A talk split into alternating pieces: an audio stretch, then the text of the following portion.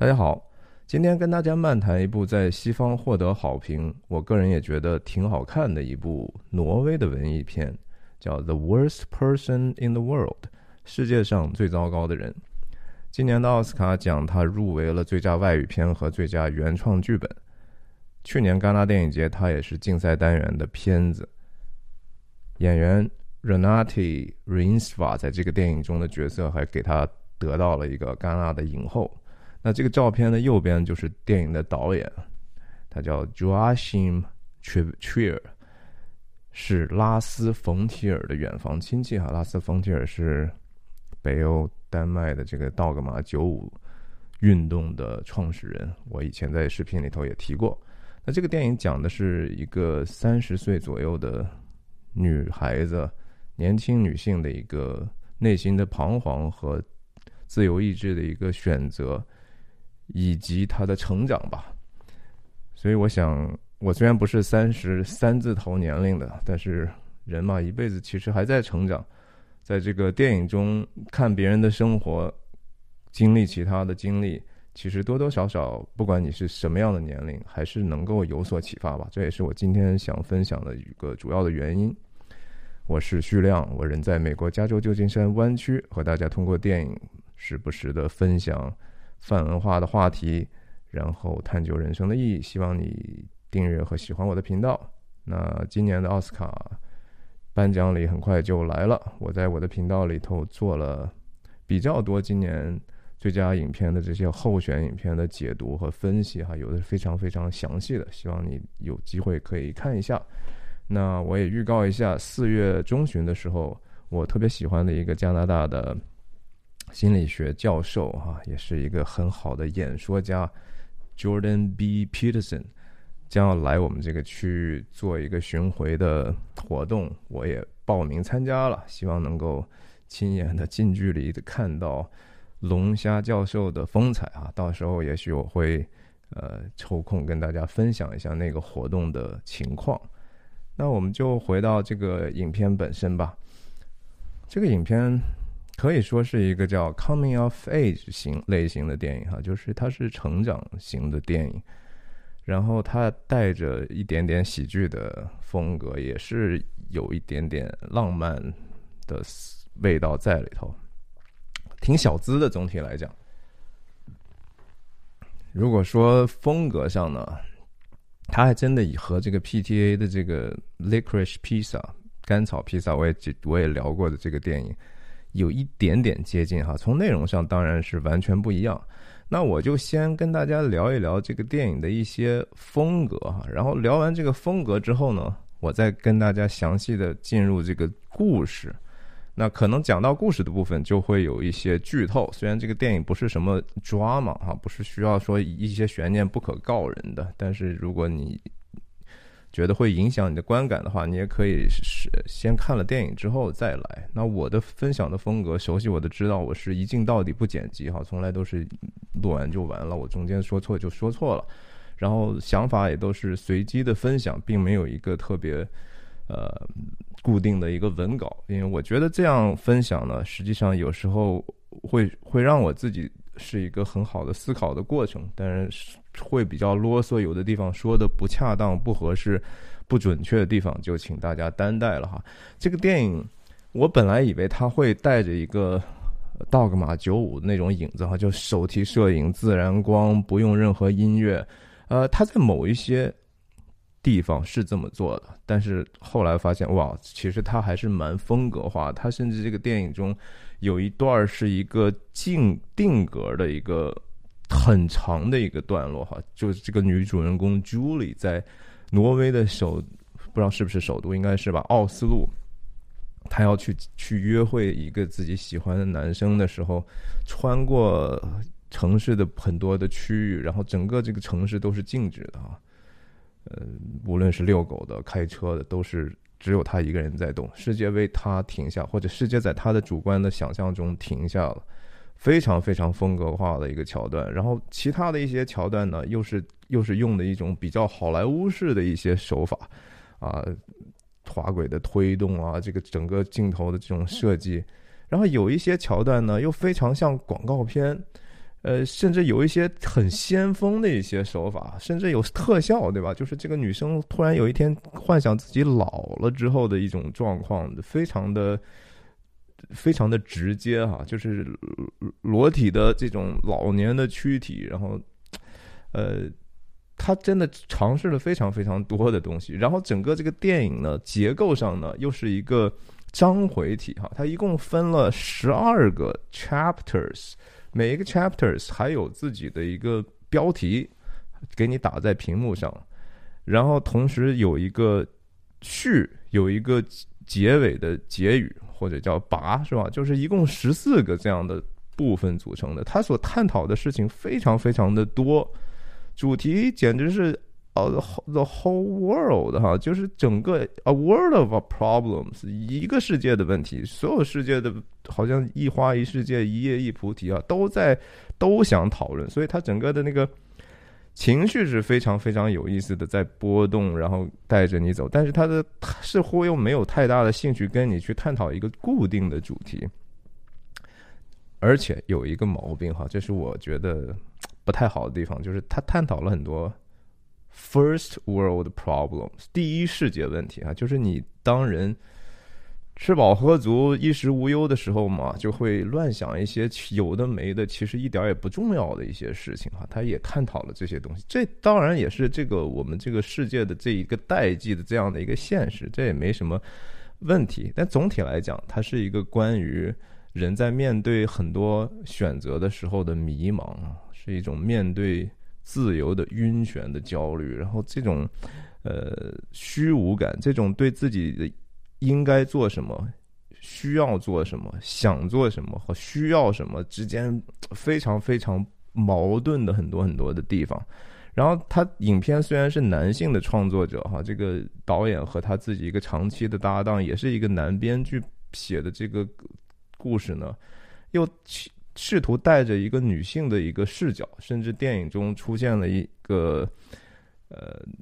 就是男男性的这个赤裸裸的露着下体的这这这个一个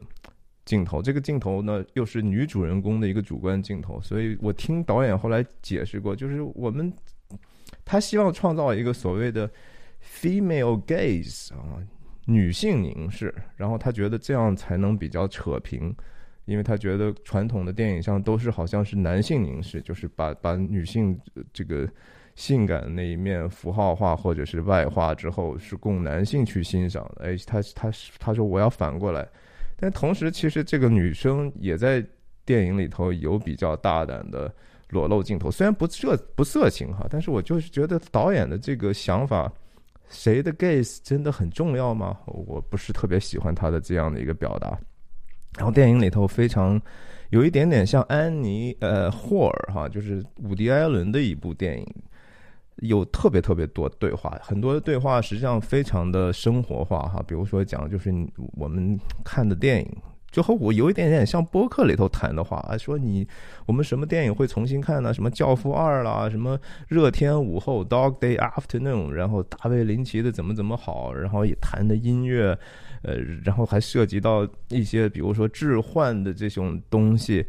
哇塞，他真的是谈的东西太多了，所以我也很难去聚焦我自己的这个评论的角度，我只能说，等一下跟着大家一路往往下走走吧。他为什么要去做这样的一个分章节的努力？其实我想了一下哈，我觉得有可能是说，你说按道理电影通过剪辑，通过转场。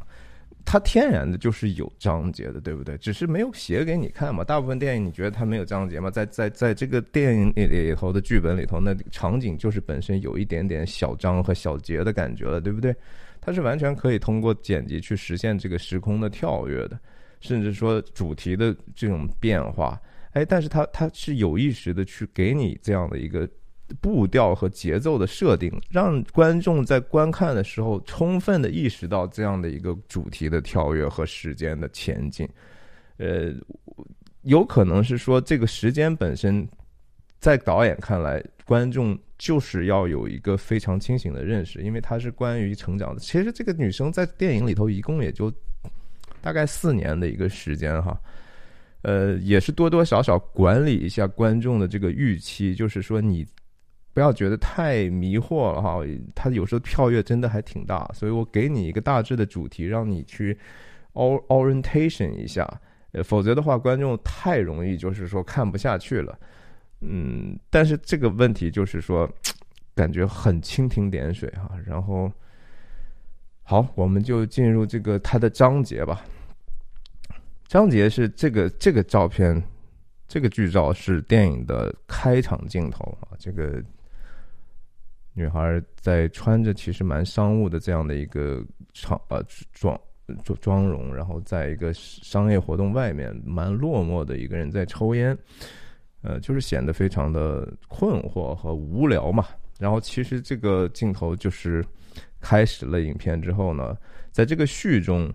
整个交代的就是这个女生她的一个混乱的过去哈。他是一个大学生的时候，他开始是学医的，然后想当外科医生，因为他觉得这个东西挺难的，因为难才好玩嘛，是吧？他觉得我要去显示自己的。价值啊，所以他就学学一学呢。他觉得说外科医生好像和这个木匠也差不多啊，就是拿锯子锯啊，拿斧子敲啊，呃，然后就突然说：“哎，我更关注人的内心世界，我学心理学去吧。”然后学了几天心理学，然后勾引自己的教授，然后最后又突然觉得说：“ 嗯，也好像没没有太太多意思了。我我不如去去那个呃。”搞摄影吧，哈，当摄影师，他自己用手机拍一些照片，自己在手机上觉得，哎，很很美啊，是吧？很香啊，我可能有这方面的天赋，然后又拍这些男模特，又跟男模特混在一起。总之就是他做出来的选择都是非常鲁莽和不计后果的。他甚至为了就说我要好好学习，我就呃没有任何原因就和我这个男朋友分手了。然后在这个整个的这个寻找的过程中呢，最后。就在一次社交的场合认识了他，后面有一段稳定关系的，也是在影片当中一个非常重要的人物。呃，这个人物叫 Axon 哈，Axon 这个画面左边的这个，这个 Axon 呢比这个 Julie 要大大不少，大十十来岁吧，大概他已经是进入四字头的这个年龄的，这是一个画。卡通的哈，而且他他是那种比较有一定侵侵犯性的哈，挺挺搞笑，但是可能带着很多对社会的观察的这样的一个职业的漫画家。刚才讲的这个基本上这就是序，然后我们知道这两个人就在第二个 chapter 啊，呃不是第一个 chapter 呢，就是朱莉就和这个男生就不是男生了，也算是差不多中年男子了，就住在一起了。那住在一起之后呢，他们有一个机会是说，这男这男的就带她去参加自己的一个家庭的聚会。我不知道是是感恩节还是什么节日，反正是一个传统的家庭聚会的时候，那 Julie 就看到了她这个男朋友的，呃，哥应该是哥哥吧。哥哥或者弟弟的，那是一个非非常传统的家庭，有有好几个孩子，然后夫妻之间也非常的恩爱，但是也也吵架哈，吵架的时候，然后。非常非常的血肉，那个话说出来，他们他们两个人在自己的房间里偷听到的时候，觉得说哇，这人和人之间为什么要结婚？为什么要这样互相折磨呢？对不对？然后那小孩子有时候又非常的不听话，让朱莉就觉得说哇，这这个小孩实在太烦了哈，都是熊孩子。但是这个男生就是阿克森呢，其实是很，他可能年龄也大了哈，然后就慢慢的心想安定下来，就说朱莉，那。你不想要个孩子吗？对吧？我们有个孩子多好。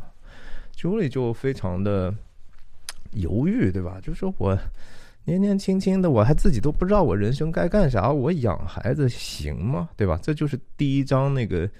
其实第一章的这个名字叫 The Others 哈，他人。他是一个通过通过 Julie 对他人的观察之后，其实。再次对生活产生了更深的困惑。你想，第一个序的时候，他他的困惑只是说我应该做什么样的职业，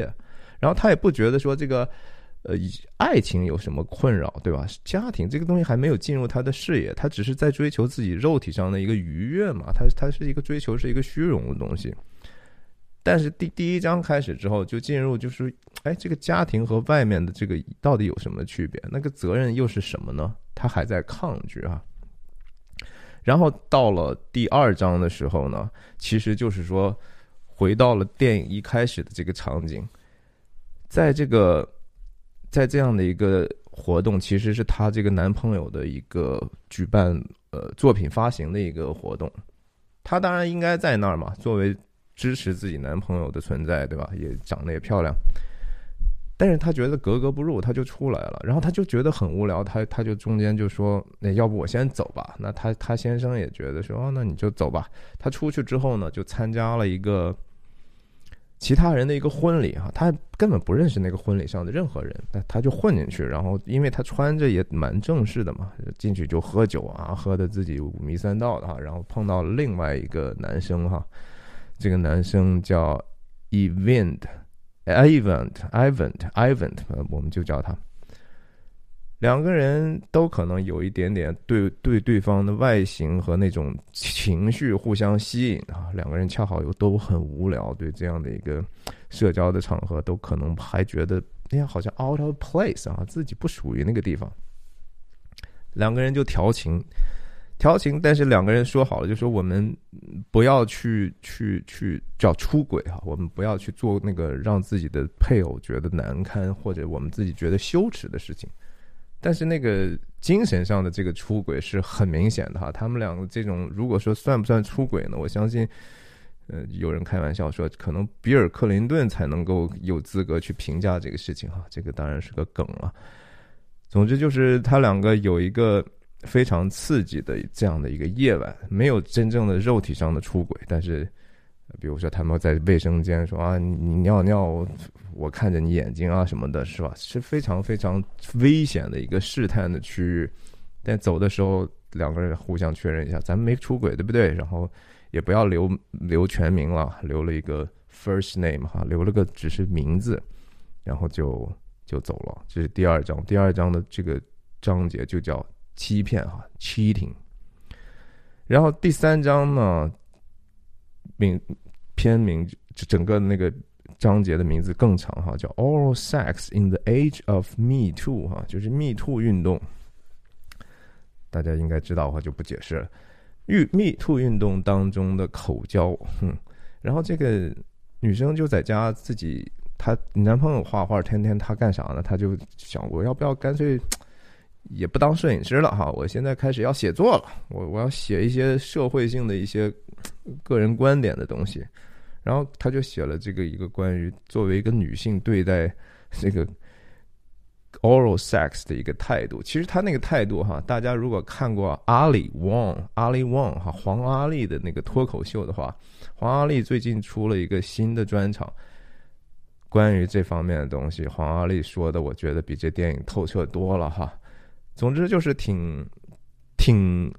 既先锋又回归传统的一一种，就是女性对自己特特征的一些理解和和自我认动认定，以及对一些风潮的这种表面化现象的一种不同角度的一种批判哈。结果他他这这段，然后其实是他在精神上的混乱，或者说在 intellectual 层面上的一种混乱哈。她男朋友也挺支持她的啊，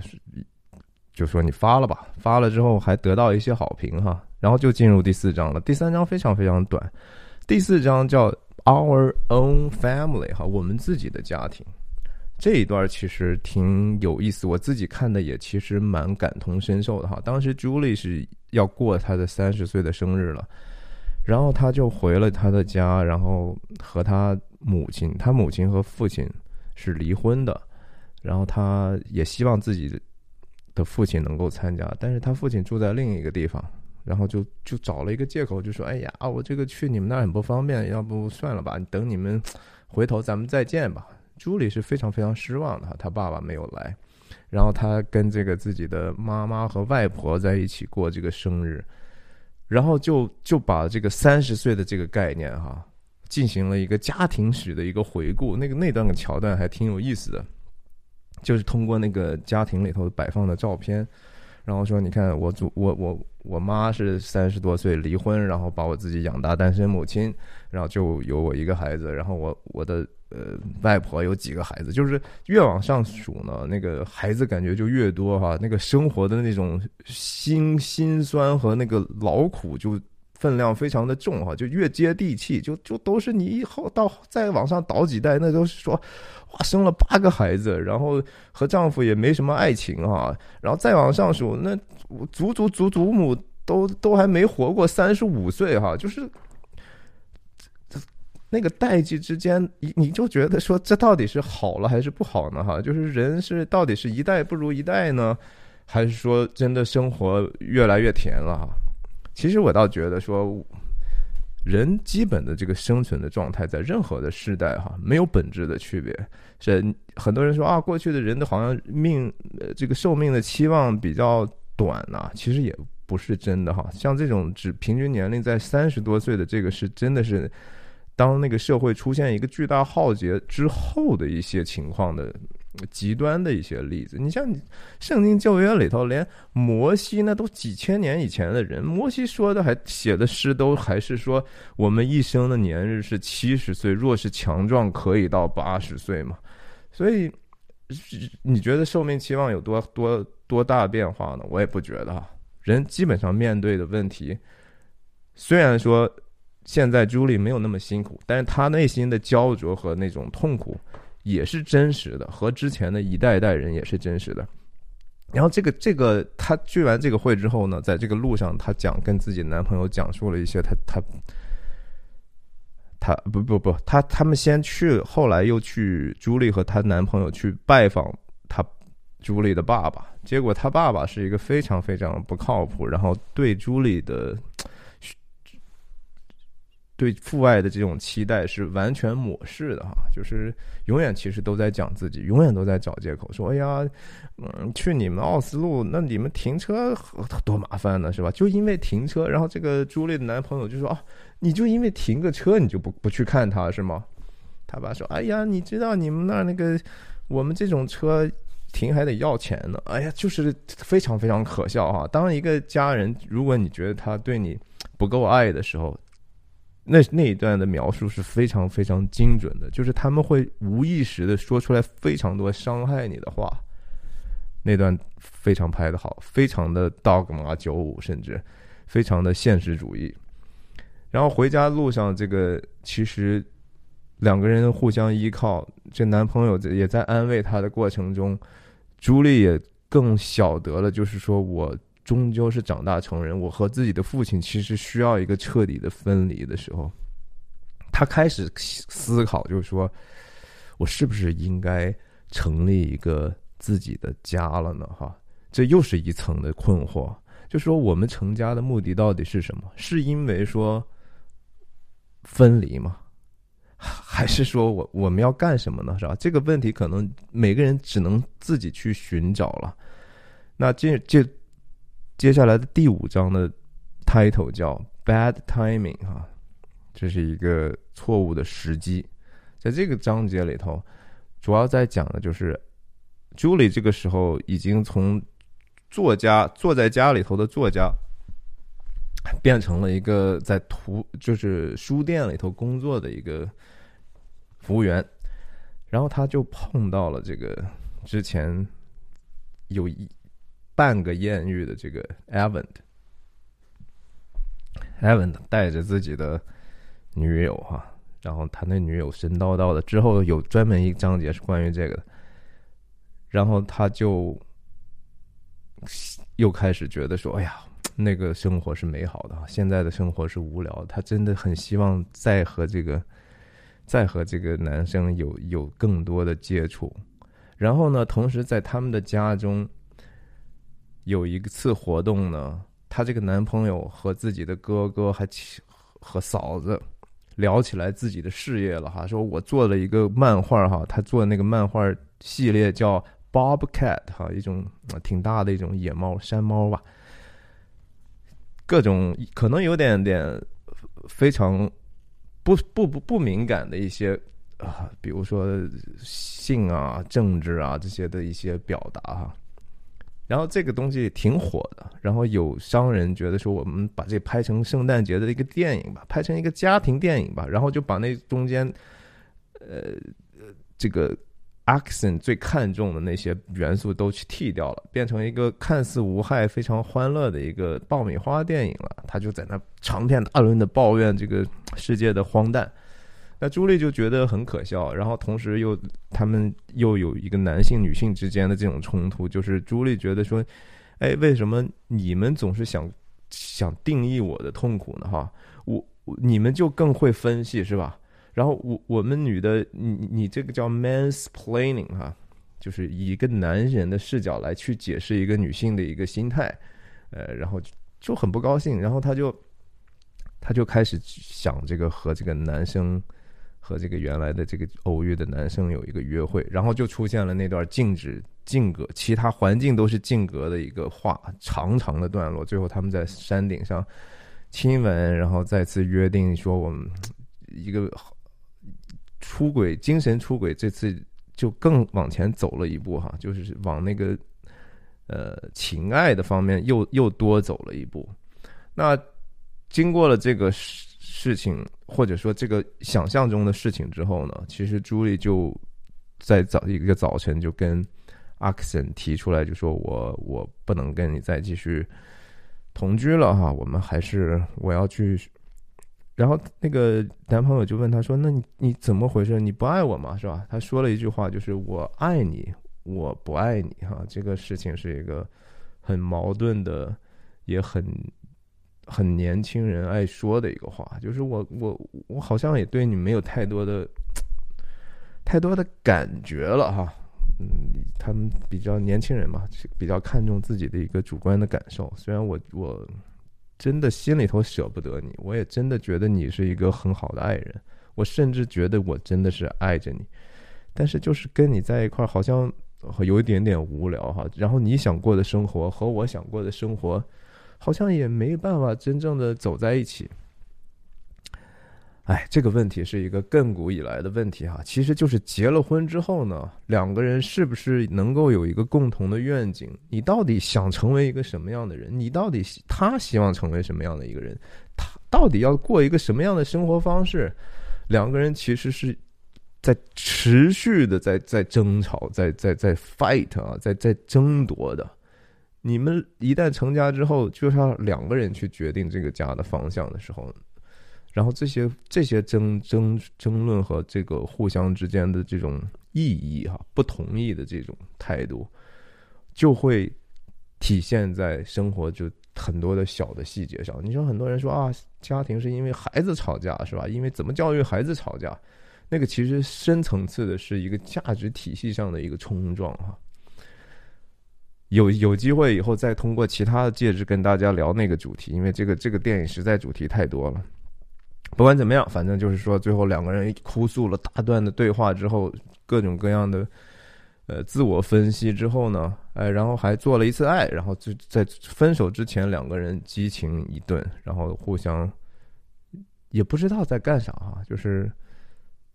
也许是觉得我们还没有真的结束吧。甚至走的时候，朱莉也说，呀，也许有一天我还会回来的哈。这是一个，也是。可能新时代的一些做法哈，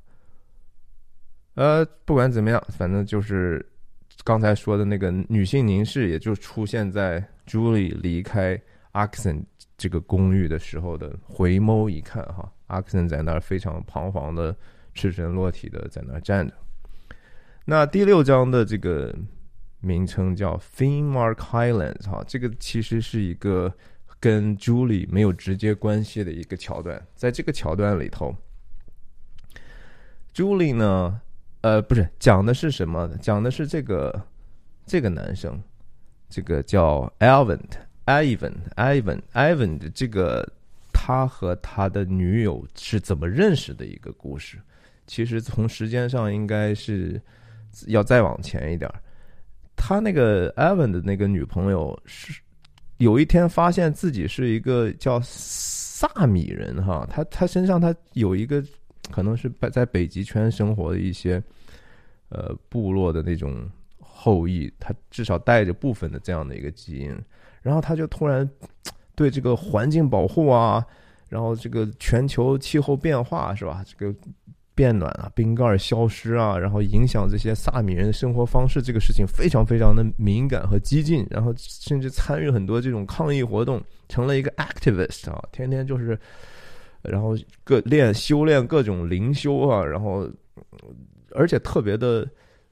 刚性哈，她的这个生活方式一下变了之后，她不仅自己变了，而且她要求她这个男朋友 Evan 的也是，你要跟我去参加各种的，无论是我也不知道是不是瑜伽还是其他的一些乱七八糟的灵修。然后 Evan 的是一个服务员哈，Evan 的只是一个在咖啡馆里头打工给人家做咖啡的一个，呃，也是老大了哈，不知道自己应该去。干点啥的这样的一个人，艾文的其实蛮随意的哈，就是哎呀，我也可以很随和啊，他让我这么做我就做，但是他心里头可能是抗拒的哈，他也觉得是不是有一点点太管的我有点点宽了哈，你你喜欢也就罢了吧，然后让我也在做这个事情吗？啊，不管怎么样，这个地方可能 有一点点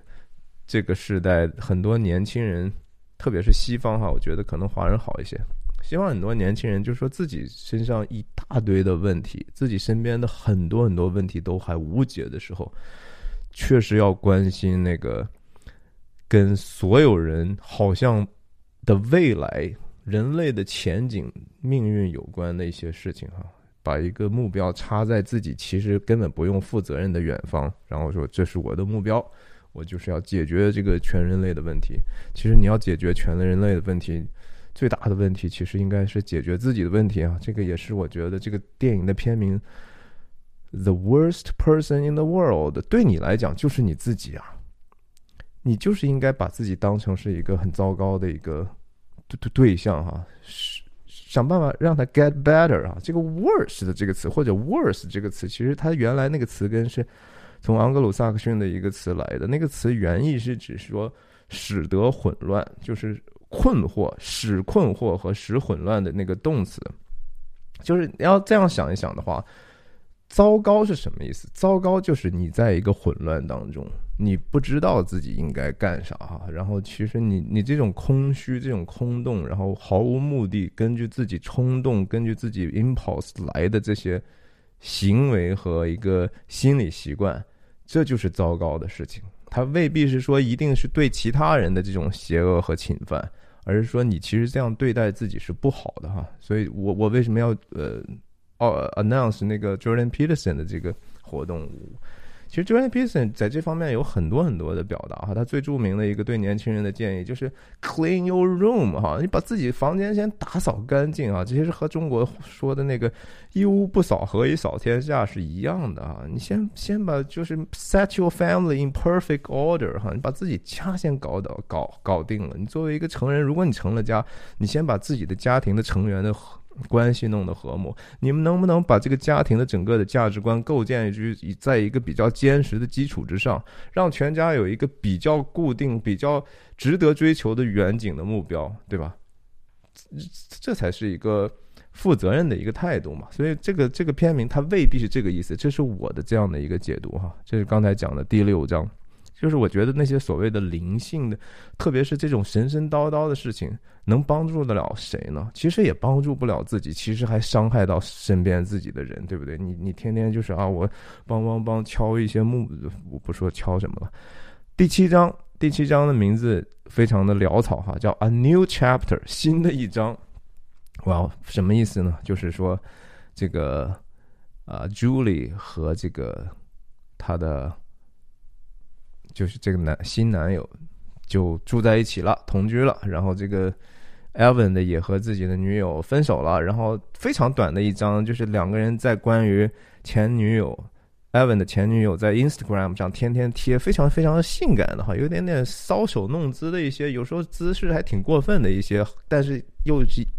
以一个灵性修炼哈，好像是你看我这样是瑜伽的姿态啊，这样对生活有好处啊，其实又多多少少在卖弄自己哈。然后两个人就在聊，这个男生当然不愿意说太多自己前女友的坏话，就说：“哎，我觉得也没有那么过分吧。”朱莉就说：“啊，你看，这不是他不就是要要想办法露自己的这那了的，对吧？”然后两个人说着说着呢，朱莉不小心就就碰了一下屏幕，在 Instagram 上碰了一下屏幕，就点了个赞嘛。然后啊，两个人啊啊，这怎么办啊？怎么办？在不在意啊？哎，反正是一个很日常的，我觉得，呃，他的这个怎么说？人在社社交媒体上的这种关系的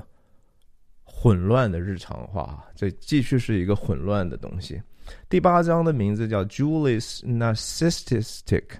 Narcissistic Narcissistic Circus，就是朱莉的的这个一帮啊。超级自恋的朋友圈，或者是马戏团，呃，这在在在这个桥段里头，就是朱莉突然发现她男友家中有那个致幻蘑菇啊，psychedelic mushroom 这个东西真的是在西方唾手可得哈，你想买的话，随随便便都可以，谁都能买到。我的我认识的一些呃。朋友，他们也有用过这个这个东西的哈，我自己没有用过，我也不想去尝试，因为我我当时连戒个烟我都戒不了，戒了好多好多年，受了很多很多苦，最终才把这个事情实现了。我就不愿意再去碰这些有可能让我觉得舍不得放下的东西了哈。他们吃了这个致幻蘑菇之后，然后朱莉就有一段非常夸张的一个想象哈，在这个地方，呃，整个世界就变了哈，那地板都变成。软的了哈，都是一个具有弹性的东西，墙壁什么的，然后各种各样的细节就就和平常看的很不一样。他自己也觉得自己变成了一个肥胖、丑陋、很很老的一个老太太，然后自己还抱着一个孩子，然后这孩子还挺可怕的也。然后他还看到自己的这个爸爸哈。然后再坐在沙沙发上，然后他就非常生气的，然后把自己这个月经棉条，然后就甩到了自己的呃父亲的脸上啊！这整个都是他的一个幻觉。那我跟其实跟这些用过这些幻觉的产品的人聊过哈，经常聊，就是他们就说他会原话的那个意思就是他会把你已经在那儿的东西 bring out，就是嗯。也不是说会给你会有一些新的想法或者新的情绪，而是说你那个深深层次的一些情绪或东西呢，情感，你可能都不意识到它在那儿，然后在这个置换的时候，就有可能会以一个很极端的方式爆发出来。所以在这个桥段里头，朱莉对自己的那个父亲的这种怨恨还是还是在的哈，那个东西可能会跟随人的一辈子。我相信有这样原生家庭问题的，我们可能每个人都会有一些。这个东西不是那么容易克服的哈，而但是要非常小心的去处理这这些东西的情绪，不要让这些东西反过来去控制你。呃，anyway，就是这些视觉化的东西呢，倒是一个不错的一个警告哈，就是你真的希望是有这样的一个体验吗？我我我也问过我那朋友，他他有一次吃了他这个置换蘑菇之后去 hiking 了哈，去去徒步了。他说很，他吃的药量也不多，但是他看到的就是说，他觉得他能看到的细节非常多。他觉得那个草其实还应该离他挺远，但是他觉得那些草就是在自己的眼前，就好像是被 zoom in 了，而且他所有的细节都能看到，就是平时的时候注意不到的。然后会有一些空间感觉的是那个是是在就和开花一样，在在在不停的变化的一个一个幻觉啊。我是觉得。啊，大家看了这个的时候，你要小心你你自己能够承受什么哈。Be very careful of what you wish for 哈，你你到底希望什么？你你你要的东西是不是你真正需要的东西？啊，尽可能不要去跨越出跨越跨越过一条线，你没办法走回来的线。第九章的章节名字叫 Bobcat Rex Christmas 啊，这这一段是完全是讲的是。Julie 的前男友，他分手了的这个 Oxen，Oxen 在电视访谈上被一个进步派的白人女性哈是责问说：“你过去画这些东西歧视女性啊？你这个是严重的性别主义者呀！你是完全是大男子主义，然后就是说你看这个对我们是很很具有侮辱性的。然后 Action 就很生气哈，就说。哦，难道我们漫画里头不允许讽刺了吗？是吧？我们就只什么都不能说了吗？啊，把这对这个政治正确有一点点深恶痛绝，但是他又被他又多多少少情绪上有一点点失控，所以在电视节目里头，呃，变相的用了一个祸哈，就是把那个主持人和这个娼妓哈，用这么一个词去去，不是直接攻击，但是对对方就抓住说啊，你看你怎么怎么样。啊，是这么样的一个西方的现实哈，就是言论自由的边界在，也是一个很混乱的事情。现在就是你说是不是可以说什么都不用负责任呢？现在人们对这个事情很很分裂啊，有的人认为就应该是绝对的啊，只要是说，那你提纳粹好，你也你得允许别人表达意见，但是有的人说那当然不可以了，是吧？很。这是一个意见市场的一种混乱。那第十章呢是名字叫 First Person Singular 哈，第一人称单数。其实村上春树也有一个同名的小说嘛，对吧？然后之前的毛姆这些，这个这个这个词，这个词组是一个非常文艺的词组。然后在这个章节里头呢，这个 Axon 呢就得重病了，胰腺癌。然后。这个事情，Julie 知道了，然后他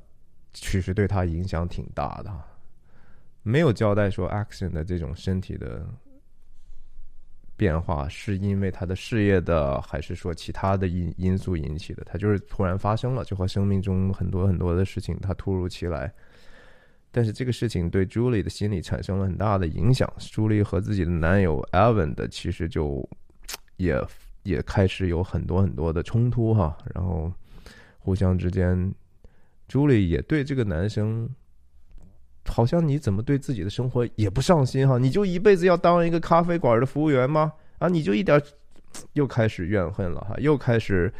对彼此的这个生活的目标无法无法 align 起来的一种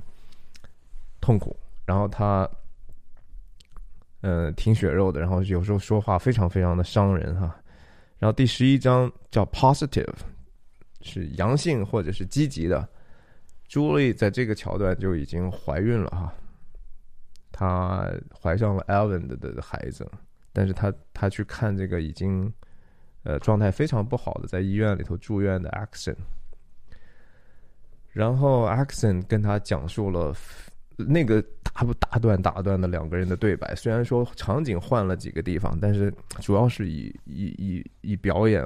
对话为主哈。那段地方可能有大量的这个演员的即兴的发挥，挺 powerful 的。他那两个人都都都在情感上到达了一个挺深层次的一种交流的程度。这个男男的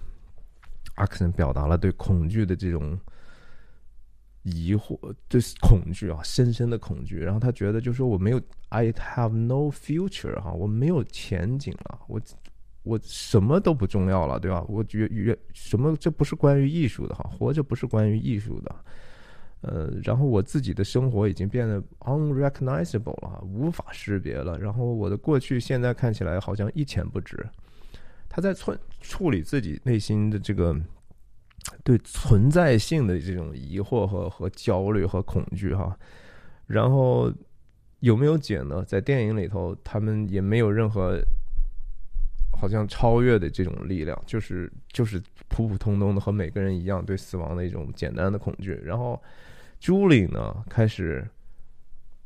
也交代，就说我怀上孩子，你觉得我能当一个合格的母亲吗？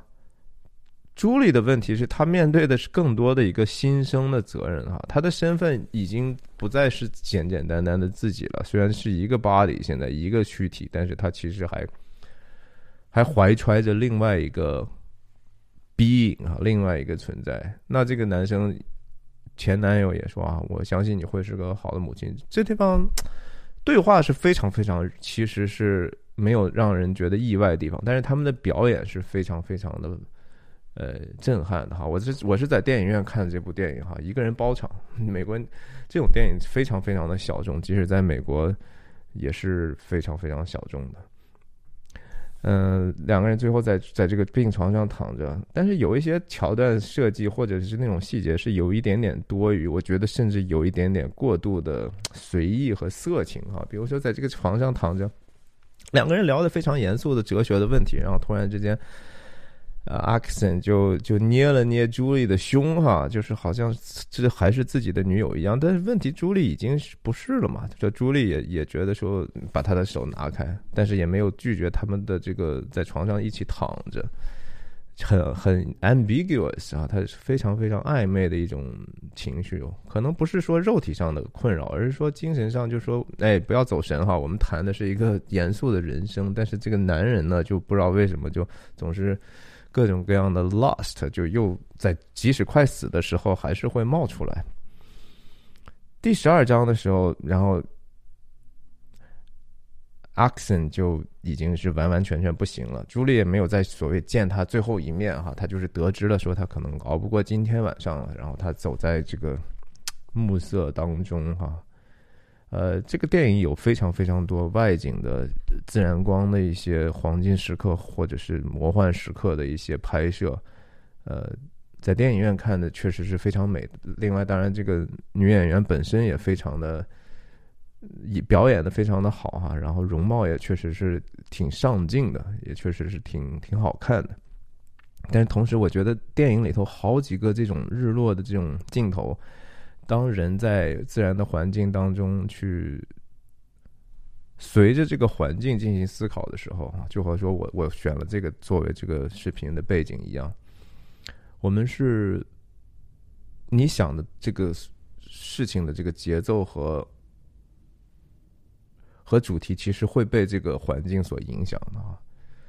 那个光线慢慢的挥下去之后，你的心情是。绝对是跟着这个东西在变化的，所以有时候你也讲说，我们所谓天人合一，或者说你其实没有办法完全和这个你和环境是有关系的，这是真实的。我相信为什么我们要出去看很多的世界，我们在不同的环境底下，有时候会有一个非常不一样的一个心灵上的一种新的认知，哈，我这是非常非常真实的。我有好几次在旅旅途的时候，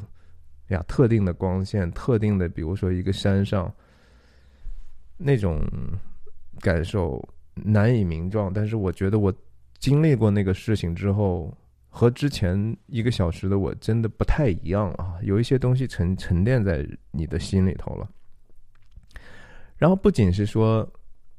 朱莉知道了这样的一个事情，而且朱莉在有一天。自己的这个洗澡的过程中，然后就看到这个血就流下来了哈，他就小产了。这又是一个完全随机哈，然然后和他自己的人生的目标，你刚刚好确刚确定了一个小目标哈，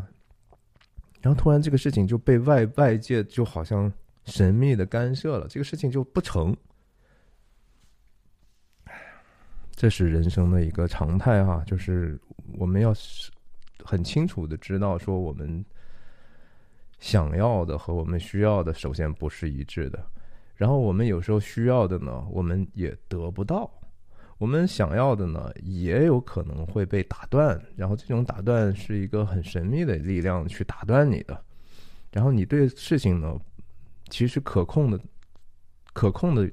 东西非常的少。太多的事情你都不能够掌握在自己的手中，不是说通过努力就可以得到的哈。那这一切还有什么意义呢？对吧？这不就是又回到了一个经典的存在主义的一个一个解说当中去了嘛？就是说，其实可能人本身没有什么预设的价值和意义，然后人只不过是因为你存在了之后，然后你自己去寻找那个意义哈，或者大家在一起寻找这样的意义。所以其实，然后再往后发展，那就是 nihilism 的话，那就没有什么东西是可以相信的，什么东西都是没有意义的。呃，我我我是觉得说，我个人四字头的时候，我认为那个想法是非常非常没有益处的。你还是必须把自己的价值、生活锚定在一个你可以不断去论证的好的东西上头。你可以中间会怀疑存在主义的很多人就说啊，你不管你相信什么哈，这个世界总会打你脸的哈。你你觉得说啊，我 all in 在这个上头，然后你就发现啊，一个事情就打脸。呃，我不觉得是这样的。我觉得有一些的价值和体系是稳定的。你要去用自己的生命和精力去试试验它。其实，在这个试验的过程中，不是试验这些这个道理是不是真的，而是你在试验自己。也就是说，我们在这个整个的过程中。那些事情可能没有说你这个人更重要哈，你在最后做的是说我能变成一个什么样的新的品格，我能成有有没有增加我自己的 resilience 哈，我的韧性，然后我有没有获得一些新的智慧，就和说做这个视频一样，对吧？我我要去真的关注，就说我这个视频是不是比上一个视频多多少人点赞或者多少人看呢？我觉得那个东西对我来讲，可能没有说我在通过这样的一个努力之后，是不是又在往自己觉得对的一个方向上坚持了一点点。然后我很期望说看到，呃，一年之后、五年之后，自己通过做这样的一个事情得到的一些，无论说技能也好，还是内心的力量也好，还是某种信念上的确定也也好，我觉得这个是意义哈。就和说，《圣经新约》里头保罗哈，保罗说过这么一句话，就是“患难生忍耐，忍耐生盼望；患难生忍耐，忍耐生老练，老练生盼望，盼望不至于羞耻。”Suffering 哈，这个患难就是你受苦嘛，然后生老。患难生忍耐，你先有这个 res resilience 啊，你先有这样的韧性，